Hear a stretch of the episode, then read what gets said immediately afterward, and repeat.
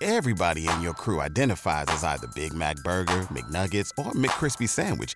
But you're the filet fish Sandwich all day. That crispy fish, that savory tartar sauce, that melty cheese, that pillowy bun. Yeah, you get it.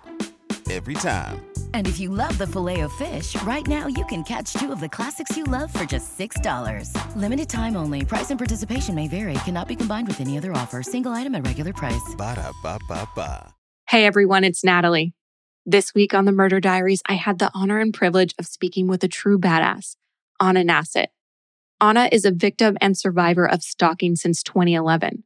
And with that firsthand experience, she has become an international speaker on the subject, while also training people on the importance of recognizing the dangers of stalking.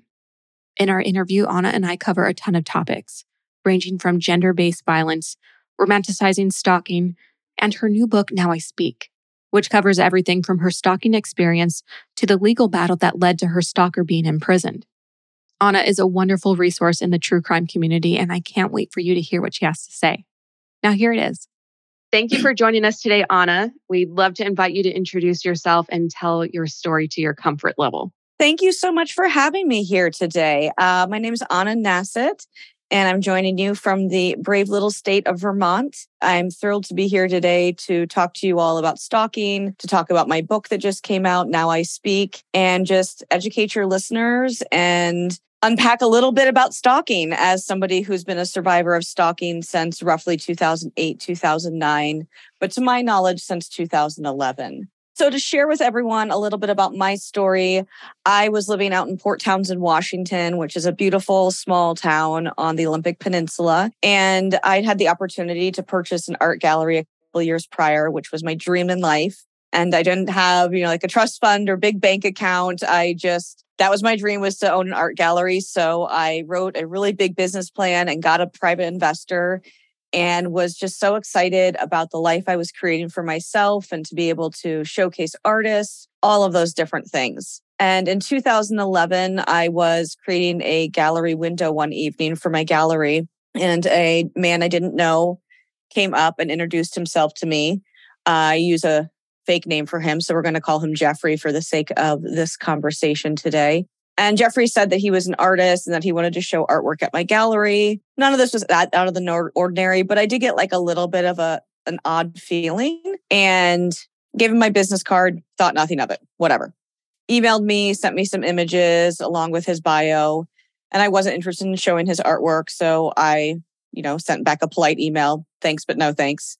And he would immediately then start sending me Facebook messages and we were never friends on Facebook, but it's easy enough to send somebody a message, right? And I think it's, you know, important for us to really kind of just recognize stalking as a crime and how it appears. And if we look at the Department of Justice definition of stalking, it's a repeated course of conduct that puts a reasonable person in fear for their safety, the safety of others around them, or extreme emotional distress. And so we are looking for that repeated, right? Which really is only two or more events that cause a reasonable person to be scared. But what's interesting about stalking is so often it appears in normal things like the unwanted gift, messages you don't want, surveillance, someone standing outside your business or your home, whenever that might be. And it really takes law enforcement and advocates and prosecutors to be able to find the criminal behavior in this behavior that would otherwise be considered normal. So Jeffrey's sending me these messages, and my spidey sense starts to go off. And I also realized that he actually had been in my gallery before, but it was a very busy gallery. So it was pretty normal to like not pay attention to people. And that he actually had submitted artwork to me the year prior, but I had ignored his email for whatever reason. It was very un- uh, very unlike me, but that I did that. And I'm glad I did because it gave me like an extra year of freedom really. So pretty quickly, my gut sense was going off that something was wrong. And I would talk to the people around me. And for the most part, in the beginning, people are like, oh, you're overreacting. You're overreacting. This guy just has a crush on you, whatever. But I Googled Jeffrey's name one day and this court report came up or an unpublished opinion from a court case where Jeffrey had threatened to harm and or kill people at our mental health facility in the community.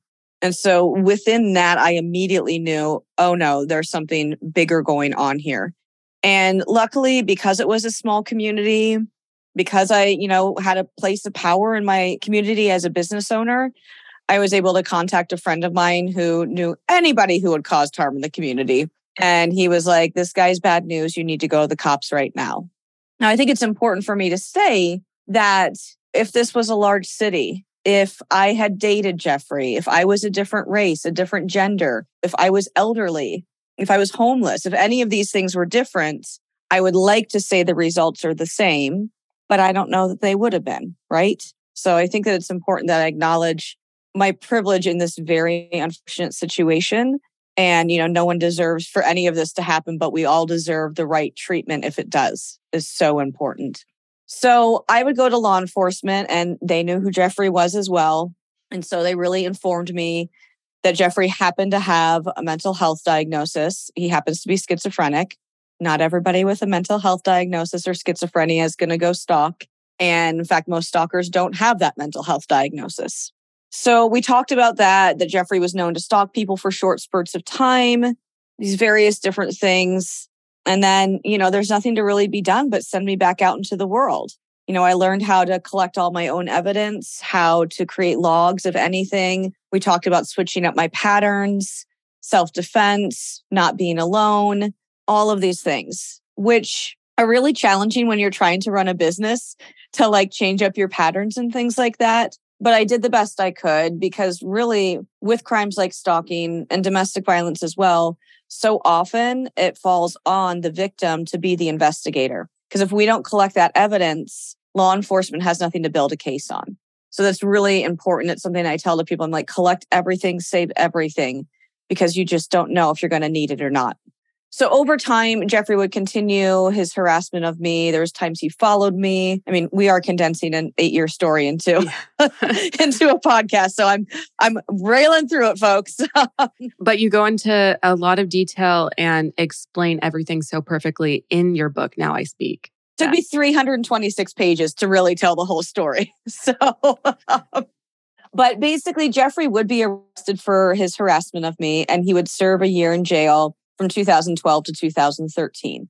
And he would be released um, in January 2013. So during that year, I thought, okay, great. I've shown him he's going to leave me alone. Before he was arrested, the detriment to my business was significant very, very quickly. Because the last place you want to be is where the stalker knows you are. Right. So I wasn't able to be present to make those sales I needed. If I and, saw him someplace, I'd close early. And another thing I was reading in your book as I was going through it was you would get these phone calls last minute saying you had to, oh, come down to the court right now. And so whether or not you had buyers in your gallery, you had to leave. And that was also a significant loss of income, you know, not being able to be there, having to leave mid sale. And you had said the previous December you made 50,000 dollars or like I don't know if that was total profit or not profit. No. Yeah. no, no. and and then you compared it to the December post Jeffrey after he's been harassing you and stalking you and it was cut in half at $25,000. Right. Yeah. I, I just felt like that was such a, a great way for a, a, reader to visualize the impact of that. Mm-hmm. Mm-hmm. And I needed that money to keep me through the slow months to come. So it wasn't like, woohoo, we're going out, we're going on vacation or anything. It was just like I needed that to keep me going. And I think that's something that oftentimes people don't think about or realize within stalking and domestic violence as well. While my case is obviously not DV, so much of stalking is tied to domestic and interpersonal violence because most people are stalked by somebody they know, not a situation like mine. But when you get into stalking and domestic violence, these basic needs become very challenging, right? That income, the housing, even accessing food. Because once Jeffrey got out after that year in jail, one of the places he liked to be a lot was at the grocery store. So if he didn't leave, like, yes, I had a protection order, but it didn't mean he always would obey it. You know, I'd have to get escorted out or whatever. I should have called the cops, but I was just done with the system at that moment. And I just didn't feel like doing that. And there was an added level of complexity when we were going through the court hearings that first time, where it was discovered that Jeffrey thought me going to court hearings and being involved in this case was a sign of my love for him. On your clothes, like what you were wearing or something like that? Yeah, yeah. He gets into like all these nuanced things. So for me, it was really challenging to make those choices. So something even like getting groceries, I'd have to wait till like hours when the buses weren't running because he used the bus for transportation or go to the grocery store in the next town over. So all of these things that are basic needs be, start to become really complex. I found that over the years choosing housing, right? If I need an apartment, I'm certainly not going to tell my landlord before I sign the lease, hey, FYI, I have this stalker who thinks we're married and wants to murder me. That's an after I sign the lease conversation because I need that legal document. Because who's going to rent to me, right? I just think it's so important that we understand these basic things that people are dealing with. And I don't have children, but if I did to protect them as well, all of those different things are so difficult for someone in my position. Um, and in fact, when Jeffrey got out of jail from that first time in 2013, after a couple of months, he actually did contact my landlord.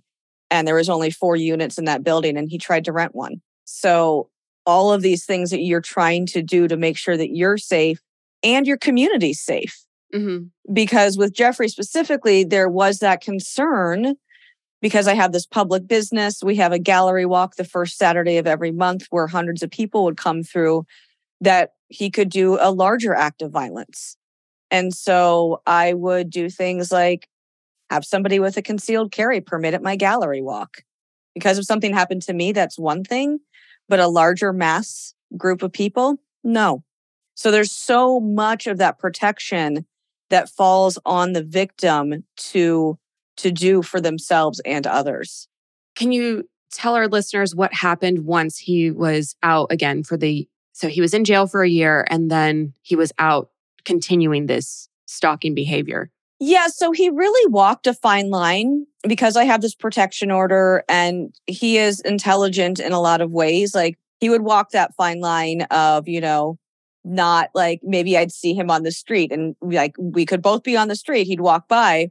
But the question was always, where would he go next? What was he capable of? And one of the things that he started to do and continues to do to this day, luckily I don't receive these, but he writes letters. And so he writes these very graphic and descriptive letters and he'll send them to law enforcement. He'll send them to prosecutors, to judges, sends them to a friend of mine, talking about he different and his other victims because he is a serial stalker and talking about the ways in which we should be harmed, talking about the sexual relationship he has with us, all of these different things. So it was a way to continue that behavior without being arrested. That kind of leads me into I have a few passages from your book. I just couldn't help myself. I loved it. But as someone that reads a lot, I'm always looking for like little snippets to talk about. And there's a passage on page 60 that reads, quote, with stalking, this is part of the crime the fear that each victim faces. If they aren't here, where is the stalker and where will they appear next? Jeffrey is the darkness, he is the shadows. He resides in the deepest crevices of my brain. I never know what he'll do next or when he'll do it. And that was eye opening for me because I think I naively assumed that stalking really affected the person when they were physically present.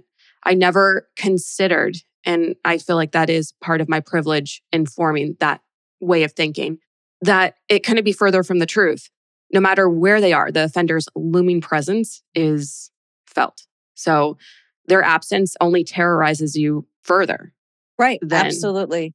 I mean, it's it's a form of gender-based violence, but it is a psychological crime. It's a sexual psychological crime in a lot of ways, and certainly in my case. And I think that that is the thing is that you know he's incarcerated right now, as we'll get to at the end of this. And people say to me all the time, like, oh my gosh, you're so amazing. Like, you should be so happy. You've survived this. You've survived this. And as somebody who has experienced gender based violence throughout the course of my life, starting at the age of three years old, as I also write about in the book, I look at all of those other experiences that I've had of sexual assault, of bad relationships, of molestation as a child, and I can look at those and say I survived it. But when it comes to stalking, I generally still refer to myself as a victim. And people try and correct me on it. And I'm like, first off, I get to choose what term I use. So exactly. please don't. But just because he's incarcerated doesn't mean it's over. at the end of the day, and this isn't for every person who's been stalked, but for me, when it's gone on for this many years, this is not over till one of us is no longer walking this earth. Yeah, because there there is no resolution. All all of your other experiences have come to an end. You you deal with them in a different way than you're dealing with Jeffrey. Right. Who is actively alive and still continuing his stalking behaviors even from behind bars. Right.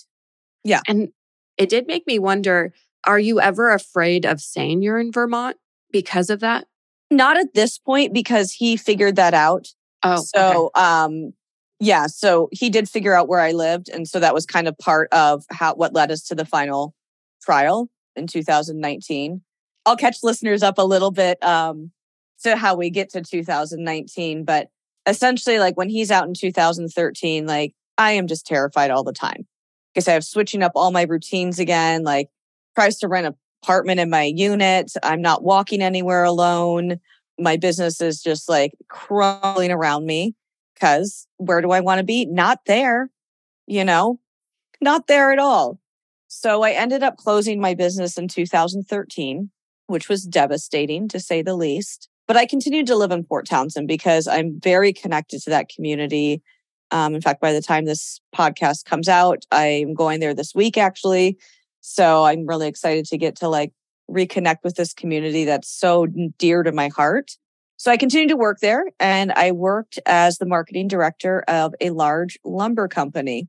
And I thought that was very clever when you were saying it was very calculated in a good way in you choosing to work at a lumber company because who's going to mess with a bunch of ex Marines? Yeah, exactly. A bunch of sailors, former military lumberjacks, like good old boys, like absolutely.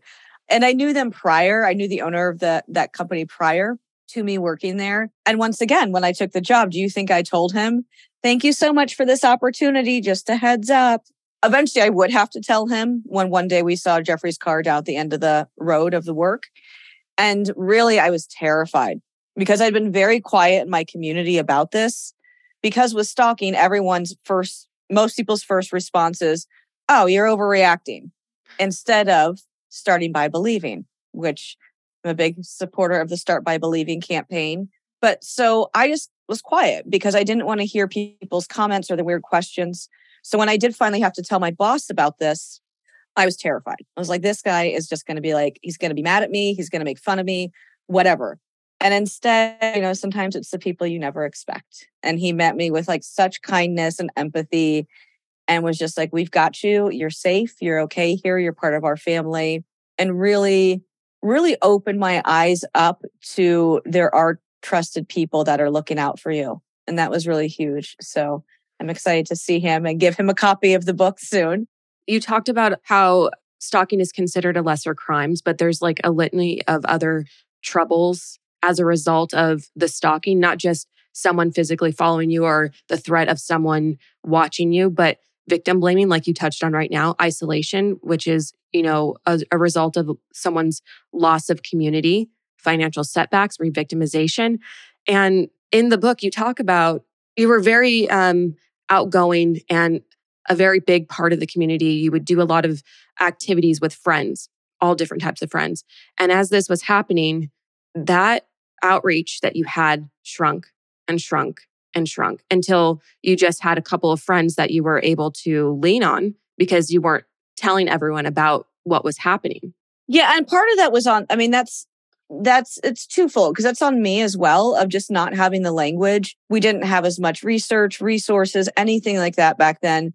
So it just felt easier to stay quiet and I wish I mean I I can never look back and say I wish I'd done it differently but I do in some ways, right? I wish I'd been louder and more open about this instead of just kind of shrinking away and pulling back from people or, or whatever. But, you know, fundamentally, I still believe like, yeah, it was just, it was really challenging to know how to do this. Plus, because you're just feeling so mentally isolating, you're isolating yourself from people, right? Like it's easier, it's safer to stay home. It's safer yeah. to be, you know, in my in my apartment or wherever I was living than it felt to be out in public. And so while I still had that rich community, I also, it was a twofold of me not tapping into it and people not knowing how to help me too. because mm-hmm. like you tapped on it, like we put stalking down at the bottom of these crimes and gender based violence. And we say, you know, stalking leads to homicide, it leads to domestic violence, it leads to sexual assault. Like it leads to these things. And that is true. And that is why we have to take stalking seriously. Because if we do, we will save lives. And it becomes problematic when we start to give these different crimes a different scale. Like, oh, well, it's just stalking. So it's not that big of a deal. And so that's a lot of what I do is try and educate people to say, this is a big deal because if you take it seriously, you can save a life. And I'm living proof of that. And now a word from today's sponsor. I've been sleeping on Blissy pillowcases for a couple of years. I literally have 10 of them. And let me tell you, the sleep has been nothing short of blissful. That's because Blissy uses award winning 100% mulberry silk, which is what's best for your hair and skin. It reduces frizz, tangles, and prevents breakage. It keeps the moisture in your hair and keeps your skincare products and natural moisture on your skin, while cotton literally absorbs it off your face. With Blissy silk pillowcases, you can say goodbye to wrinkles, dry, flaky, and red skin in the morning, and wake up with healthier, shinier hair that won't take an hour to fix. Like Natalie said, Blissy pillowcases are made with 100% mulberry silk, which just so happens to be naturally hypoallergenic, so you can sleep more comfortably without itching or rashes. And unlike other silk pillowcases, these are some of the highest quality silk and are machine washable and durable. Not to mention, it's the perfect gift for any occasion. I've given them to my mom, my sister. I make my husband sleep on one. Everyone I love loves Blissy just as much as I do. Plus, the pillowcases come in gift ready packaging that they'll be sure to love. Besides all the amazing benefits for skin and hair, one of the things I've enjoyed most about using Blissy is that they regulate temperature, keeping you cool at night. Seriously, the entire pillow, cool to the touch. No more sweaty nights spent tossing and turning around for me. And they're really soft too. Everybody loves Blissy, and you will too. They have a ton of different prints and colors. And like we said, Blissy makes for a great gift because there's an option for literally everyone. And men love them too. They have over 1 million raving fans, and you will be next. Try Blissy now, risk-free for 60 nights at blissy.com slash diaries and get an additional 30% off. That's B-L-I-S-S-Y dot com slash diaries and use code diaries to get an additional 30% off. Your skin and hair and everyone you gift it to will thank you. There's a part in the book you talk about the first time you went and filed a police report. And then not too many days later, it's in your small town's newspaper. And you would think that even if it's considered a quote unquote lesser crime, it's still a big enough crime where you shouldn't be outed like that. And that was really interesting to me. And I guess you ended up learning that you have to request specifically, please let this be confidential. Yes, absolutely. Because otherwise, like there's the police log, right? And that same week, there was a, another one in the paper that had to do with domestic violence situation. And it was just like, oof. Mm-hmm. And part of that is, you know, I can look back and say, like, Officer Corrigan, who was the officer through all of this or through a lot of this, like, was that a pseudonym as well, or was that actually? No, that's his name. Yeah. Oh. What I did in the book was anybody who caused harm got their name changed, and then there was a few people that, for their own personal reasons, wanted their right. name changed. But anybody who did good, their name's in there. so the judge and every oh, that's nice to hear. Yeah, yeah, they're all real people. They're all like, yeah, with their real names and everything like that. And yeah, it was funny. One of my friends was over here the other day and they were looking at my fridge because I have all these pictures and they just read my book. They're like, okay, let me see if I can guess who's who. And I was like, all right, go for it. And they nailed it. Um, good for them. I gave good descriptions. So that felt really good. But it was really interesting. My friend said to me, who had read the book, they're like, everybody in this book and the places I can picture so clearly he said, except for Jeffrey. I can never actually picture him. Oh my God. Okay.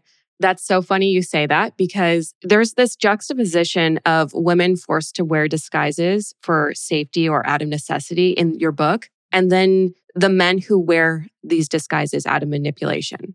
And hearing that no one can picture who Jeffrey is really makes it clear that whatever face he's wearing as he's manipulating isn't always true or authentic. I don't know if I'm hitting it on what you're talking about, but that's what it felt like to me. That and makes sense. there's um, two quotes that I'll read and then I'll let you get back to it. But at the beginning of the book, you have a section where you're working as a waitress in Vermont, and this is already after you've encountered Jeffrey and you've left to go into hiding. And you're talking about how you have to figure out all of these stories you're telling, the different tables of patrons that you meet. But you wrote, tying the apron around my waist was more akin to putting on a disguise than a uniform. It struck me that, as I said before, women are often forced to present a certain face to the public in order to remain safe. And there's this estimate published by The WHO um, that indicates about one in three women, so 33% worldwide, have been subjected to either physical or sexual intimate partner violence or non partner sexual violence in their lifetime. And it's sad that that many women have experienced that and that we've all had to adapt that way. Whereas further in the book, you write this about the men, not all men, but these specific men that have presented themselves this way. Quote, I seek out the companionship of men who wear masks, the ones who draw people in with their charisma, but reveal control, manipulation, and judgment behind the closed doors of our relationship.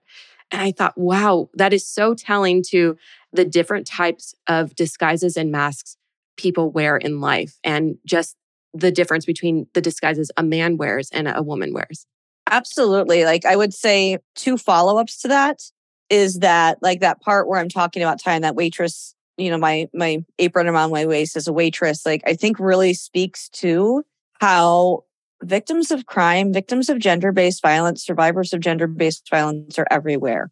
We are your waitresses. We are your cashier. We are you know your your post box worker. We are all of these people. We are everywhere. And people don't think about that right? They're just there to have a nice meal and like do they not think about it or do they not want to think about it? It depends upon the person. Yeah, yeah. I think it depends upon the person. And, you know, I think it's also important that we do say, like, yes, one in three women have experienced some sort of gender based violence in their lifetime, and one in six men have.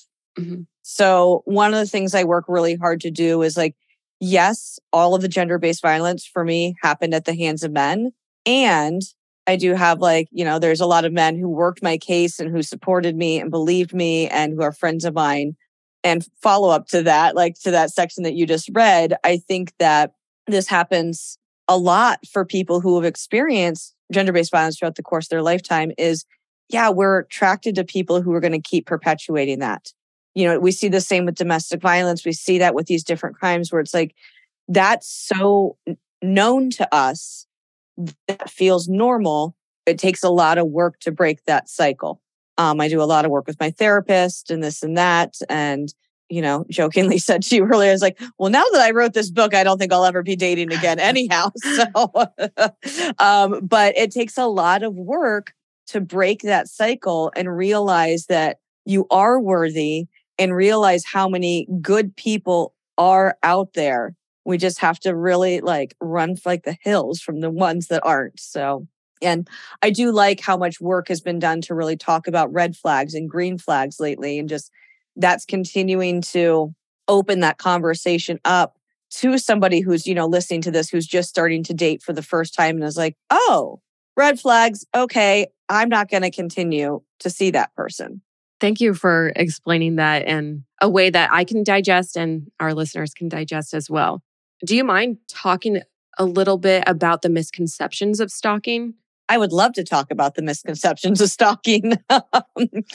Where do we start? Do we start in the greeting card aisle at Valentine's Day when you see all of these cards that are like, you know, making like romanticizing stalking and or the romanticizing of stalking in rom-coms, which you also touched on in your book. We see it a lot. Movies, television, books. It's everywhere. And, you know, once again, to bring back to the point, cases of like mine are not the normal. The cases we're mostly seeing, like the majority are people who know the stalker, coworker, former or current intimate partner, family member, somebody they know, an acquaintance, whatever it might be. Now, media portrays stories like mine, right? Because that's sensational. Like, I mean, I mean, I understand that. And they're also doing a big disservice to not educate. Like, if you're going to use my story, use it for educational reasons. Like I've said no to quite a few things because I'm like, I'm not going down that voyeuristic rabbit hole. I'm very open to sharing this on as all the different platforms, as long as it's really centering back around like how are we bringing awareness to stalking and not going into that like gross voyeuristic path. Mm-hmm. Where it's more about entertainment than education. Yeah. And I think, you know, I, as a public speaker, when I'm working with audiences, I usually do this thing. I'm like, all right, show of hands. How many of you maybe said in the last two weeks, like, oh, let's stalk him on TikTok or Instagram, or you run into somebody a couple times on campus in one day. Oh, are you stalking me? Like that type of language. I know I said that stuff before I became a stalking victim, right? Mm-hmm. So it's the thing of being like, okay, now we have awareness. Now, next time one of your listeners says that, they're going to be like, oh, yeah, I just made a joke out of something that's a crime. And mm-hmm. I think that's even just that shift, that starts to ripple out. And it starts to ripple out to be able to say to the listener who has a friend that says that, like, oh, let's go stalk this person, to be able to be like, oh my gosh, I listened to this survivor and this victim of stalking. And that's actually problematic when we do that. Mm-hmm. So I think those are things that are so important because and it was part of the reason I was silent for so long was because people would say things, but I was like, oh, I'm being stalked by this man. Be like, oh, well, aren't you lucky that somebody likes you? Or oh, that's flattering. I was like, mm, is it? Is it flattering? Because I don't find it flattering at all. It's disturbing that they would even think it would be flattering. If they were in your shoes, it makes you wonder how they would have. Yeah. Think yeah, like it. we have what is like the on Netflix, all the like comedy shows are called Netflix as a joke. It's like oh. stalking's stalking's not a joke. That's yeah. like my, my new campaign. So I think Lucky Land Casino asking people what's the weirdest place you've gotten lucky? Lucky? In line at the deli, I guess? Aha, in my dentist's office.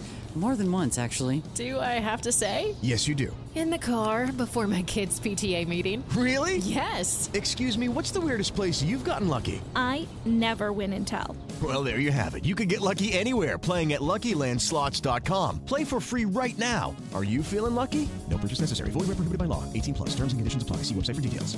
I think it is interesting growing up as a woman, you do encounter people you know, like say you date, or say you don't date them, but they want to date you. They're persistent, or you break up with someone and they're persistent, or even, um, and I'm not likening this to your experience, but so my mom and I had gone to a tux and suit store to rent a, a an outfit for my brother for a school dance. And the man behind the counter was a couple years older than me. And I really thought nothing of it. I was just being nice. We talked a little bit about writing because that's what I do. And he happened to say that he had a zine that he did monthly. And I kind of thought that was the end of the conversation. But a couple weeks later, in the mail, I got a pamphlet his zine with letters. He cut out, hand cut out all the letters to do the cover of it. He got my address from the receipt that my mom had filled out for my brother's tux or suit or whatever it was. I had never given it to him. And I think I received one or two after that, but it was very unwelcomed, very violating. But then I like never heard anything from him after that. So I just kind of, you know, tucked it away and never thought about it again. But as I was reading and hearing all the things you had been talking about, it really brought that up. Like, well, was that an instant of someone potentially stalking or exhibiting those behaviors? Absolutely. Yeah. yeah. And I think that this is the big thing is like 13.5 million people are stalked in this country. That's a huge number, right? But so many people don't realize it. Mm-hmm. Like you just said there, but like, but when you look at that, that's several unwanted communications that you said were very disconcerting. It was, I don't want to put words in your mouth, but it's just like, no, what? Yeah. yeah. Well, when you get something with letters cut out, I mean, you usually think of like a, never I mean, good a, a ransom note. and I also want to say, you didn't say this, but I hear this a lot. People will say to me like, "Well, I was stalked, but it wasn't as bad as yours." And once again, I don't think we need to qualify right. that hierarchy, right? Because what you felt in that moment when you received those is just as valid as what I feel. We're all just as valid in those emotions. And it comes back to the crime of stalking. Like I said, it never really ends, right? Mm-hmm. Like that was just, you know, kind of a brief moment you had that. But I remember there's a woman I know who we were doing a project together. This was back in Port Townsend. And when I was working at the lumber yard. And I asked her, I was like, oh, okay, well, we can connect on Facebook. And she's like, oh, I don't have it. And I was like, really? Why not? Because this was like a promotional, like marketing thing for an event. So it made sense that she would have social media. She's like, oh, well, I was stalked 25 years ago by one of my brother's friends, and I've never been able to have social media because it scares me that he could still find me. Wow. That's 25 last, years later. I mean, an example of the lasting impact that this type of behavior has on the victims or mm-hmm. yeah, victim, like you were saying, it does it really end? Not really. No. So but that really speaks to that. And I mean, to kind of tie back into like my story. So, you know, as I said, I'm working at this lumber company, doing these different things. And, but ultimately, still, my life is really challenged and compromised because of Jeffrey. I'm, you know, still not taking my walks anywhere. You know, there's times I would see him, who knows where he would go. Like if I'm at, you know, out with friends at a bar, he'd walk in. There was times that we had to go back to court, all of these different things. And ultimately, what would happen is in 2015, my father was diagnosed with cancer, and we knew it was going to be very brief, his battle with cancer. And I'm from Ohio originally. So my boss gave me a leave of absence. I went to Ohio to help my mom and be with my dad. And during this very brief window um, where he passing away, I was the family errand runner. And so I would go to the grocery store. And for the first time in years, I'd go to the grocery store and not be scared. And I realized like I would go into town and park my car and walk two blocks to meet a friend for dinner, which was something I hadn't done in a long time. Or I would take a walk on my parents' trails by myself at night. And that was like not something I would do at all in Port Townsend. So through this really tragic loss of my dad was when I realized I could live in this beautiful community, but was I even living there? Because I wasn't. So I made the very challenging decision and moved here to Vermont. Uh, there's a myriad of reasons for that, uh, but moved here and just kind of tried to disappear into the shadows and do whatever I could. Uh, I was here for about six months, maybe not even that, and I was desperately missing my besties out westy. And so I they bought me a cheap plane ticket, and I went back to Port Townsend. And while I was there, Jeffrey must have seen me somewhere, and he started to message me again. And that starting from 2016 to 2017 was ex- it's very legally nuanced so i'm not going to get into that with your listeners today. I do a better job of describing in the book but i'm like that's a lot. Um, but essentially basically like i'm sending all of my evidence to port townsend but i'm here in vermont. It does get to the point where jeffrey says he can come to waitsfield vermont to be with me and that is indeed the town i live in um, how he figured that out. I mean, whatever. I had to go get a driver's license and stuff. So you can always find somebody. So he figured that out and luckily did not come here. But that would end up being like all of those messages 2016 to 2017 is what this prosecutor would eventually prosecute on. And really just the most amazing prosecutor. He took on the impossible and he really did something that was so significant was that for the first time, I didn't just feel like the victim in this. I felt like I was a part of my own team, like that I was on the same level as the prosecutor and the detective and my advocate. And that really shifted things for me because it started to make me feel strong and like, like you had your power back? That I was getting it back. Yeah. And I think, you know, we look at justice in a lot of different ways and that's a whole nother conversation. But even in just feeling that like heard and supported and that I was a valuable part of my own team really started to like provide me that strength to go on because fun fact it's not like tv where it's just an hour long um you know it wasn't until 2019 that we went to trial and that's a long time to wait it's a very long time to wait and you know, in my book, I talk a lot about like some of the really helpful things that all of those people did for me during that time and leading up to the trial. I would end up working with an advocate here in the state of Vermont as well to prepare me for trial. And it was, you know, it was laborious. It was so intensive. Like those weeks leading up to it, it was a full time job just preparing to go to trial. And I was terrified because I was going to have to fly back out to Washington and Didn't even know I was going to get on the plane. I'm like, I, I can't, I can't even get on this plane. But I did it because of these incredible people that really surrounded me with support. And even in that, like leading up to before I flew, I made my first ever like social media post about about this. And I did it because I know a lot of people in Port Townsend. I didn't want to run into people and people like, oh, yeah, you're here. Let's hang. And I'm like, no, no, no, no, no. This is not a good trip. And I shared why. And there was such an outpouring from that old community in Port Townsend and from the community I was making here in Vermont. And that really was just another one of those reminders to like, however we choose, whatever we choose in our journey of being a victim and survivor is our personal choice. For me, that choice to become more open and vocal really allowed me to see not only was I not alone, but how supported I was. And uh, like I said, I, I really say to people, like, whatever you choose to do is what you choose to do. Like, I'm working on this workbook right now that should come out in the fall, hopefully, where it's really to help survivors and victims tell their story and to tell that even if it's just to themselves. Like not everybody wants to or needs to or should go on a podcast. We have to think about our safety and all of these other things or be a speaker or write the book. But it our stories matter, even if we're just telling it to ourselves.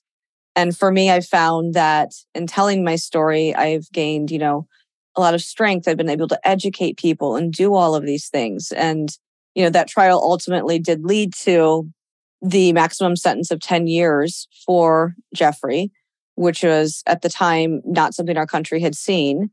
And that's a testament to my prosecutor, advocate, to the judge who happened to be on the case, like all of these different things, and to the support they surrounded me with, to really deeply understanding the crime of stalking and to the other victims that came forward too. I mean, it was real all of us together to to get to that point.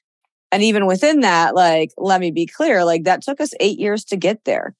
And I would find out through the course of my trial that most likely Jeffrey had been stalking me since 2008, 2009, which makes sense. You know, it's not like all of a sudden November 4th, 2011, he's like, I'm going to start stalking her today. Like, you know, there was that unknown. There's an always unknown of when this actually started. I'm not going to go too into that today. But, you know, and I saw one of your questions was like, is this why you speak? And yeah, it is. It's why I'm writing, why I wrote this book. It's why I go out and speak and, you know, educate universities and military and work with law enforcement and advocates and prosecutors to help them understand how to work with victims of stalking and victims of all gender based crimes. But for me, it really is a thing of like my case that 10 year victory is the exception. And that can't be. I don't want to be the exception. I want to be the standard. Because at the end of the day, I never hired a lawyer. This is all people like with the different agencies that were just doing their work. And that's so remarkable to me, like how many good people there are out there fighting for us. And to someone who is being stalked who's listening, like it takes a lot of work. like you got to find the right one. Like you, it's it's still on us, unfortunately, to educate in some of these situations. Um, I do a lot of work with SPARC, which is our Stalking Awareness Prevention Center based out of DC. And they do not provide direct services, but they have great resources. They have police logs, they have guides for law enforcement, guides for advocates, prosecutors, like looking at workplace stalking, familial stalking, all of these different things. And I think I found at least that educating myself was powerful, right? Something's happened to me. I want to know everything about it. And Absolutely. I don't blame you. Yeah. So I, I always like want to highlight SPARC because they're doing a tremendous, tremendous job with creating those resources. And I often tell victims who reach out to me, because I don't do direct advocacy, I always send them SPARC and I'm like, if you can like take this website with you to the advocacy center and I know that your community might say it's domestic and sexual violence advocacy center. They handle stalking as well. Take these resources in, work with an advocate. They may have to learn some stuff too. And that's unfair, but we're getting there. You're also an advocate through Stand Up Resources, which you founded. I wouldn't so say like, I would say I'm an advocate in the sense that like, I don't do direct advocacy, but okay. I would say I'm an advocate in the way like I advocate for change I do um I do do Yeah, I do some case con- consulting, stuff like that. Mostly I do public speaking through my business. And then I also do a little bit of trauma informed graphic design for advocacy centers, things of that nature, which That's has been really interesting. Yeah, because I think one of the things I think is so important for us as victims who are going in to report is that our brains are so terrified, right? So if a law enforcement, if a cop's telling me something or an advocate is telling me something, there's a real good chance I'm not going to remember it when I leave. I always tell law enforcement advocates, I'm like, email them everything you just told them. But also, if there's any handout to describe like how this system works, how the criminal justice system works, it's so important so that when our brains can compute that, we can look at that and go, okay, this is how this very confusing system that I know nothing about works. Okay, how do I want to proceed? How do I want to make my choices? I love that. I feel like I hope that that eventually becomes the standard because Me too. I feel like it's necessary.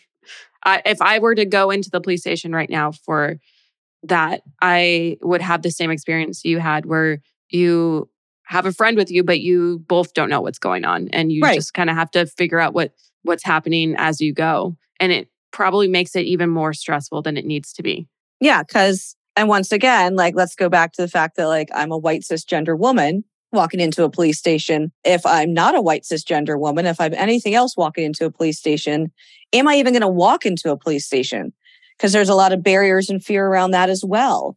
So, really, it's, I always recommend at this point to people to go to an advocacy center first, get an advocate, and then go to the police station with the advocate. I think is a really helpful tool to have. And that's a big thing too, is if you're somebody who does go into law enforcement, if you know a prosecutor does take the case, which there's more prosecutors taking these cases now. I'm very stoked about that.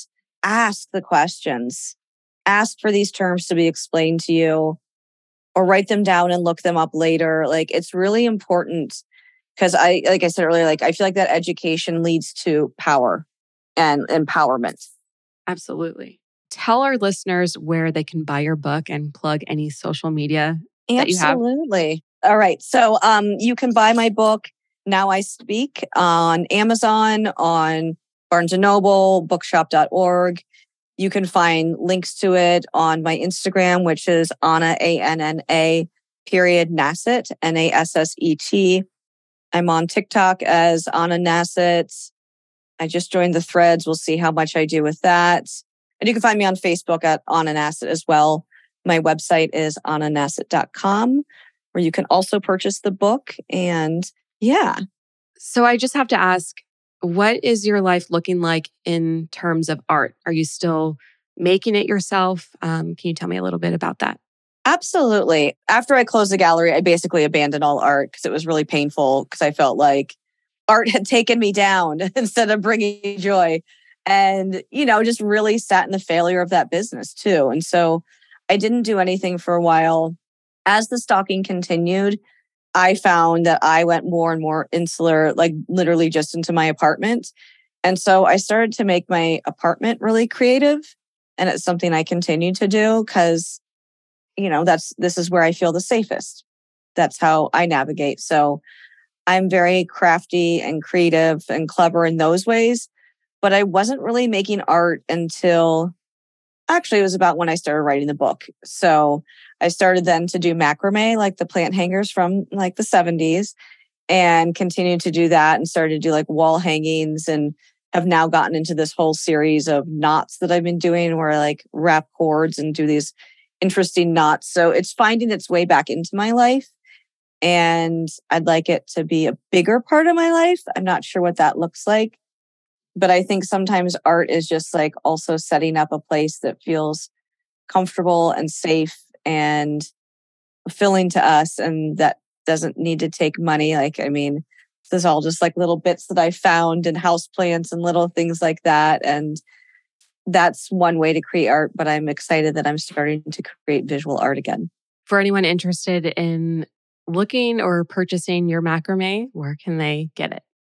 Um, it's on my website as well, Anna, A-N-N-A, Nasset, N-A-S-S-E-T dot com, or you can look up standupresources.com. Thank you for being here today and talking to all of us. Absolutely. I really appreciate it. Make sure you follow us on all of our socials at the Murder Diaries Pod. And until then, Stay safe. bye. With the Lucky Land slots, you can get lucky just about anywhere. This is your captain speaking. Uh, we've got clear runway and the weather's fine, but we're just going to circle up here a while and uh, get lucky. No, no, nothing like that. It's just these cash prizes add up quick. So I suggest you sit back, keep your tray table upright, and start getting lucky. Play for free at LuckyLandSlots.com. Are you feeling lucky? No purchase necessary. Void where prohibited by law. 18 plus terms and conditions apply. See website for details.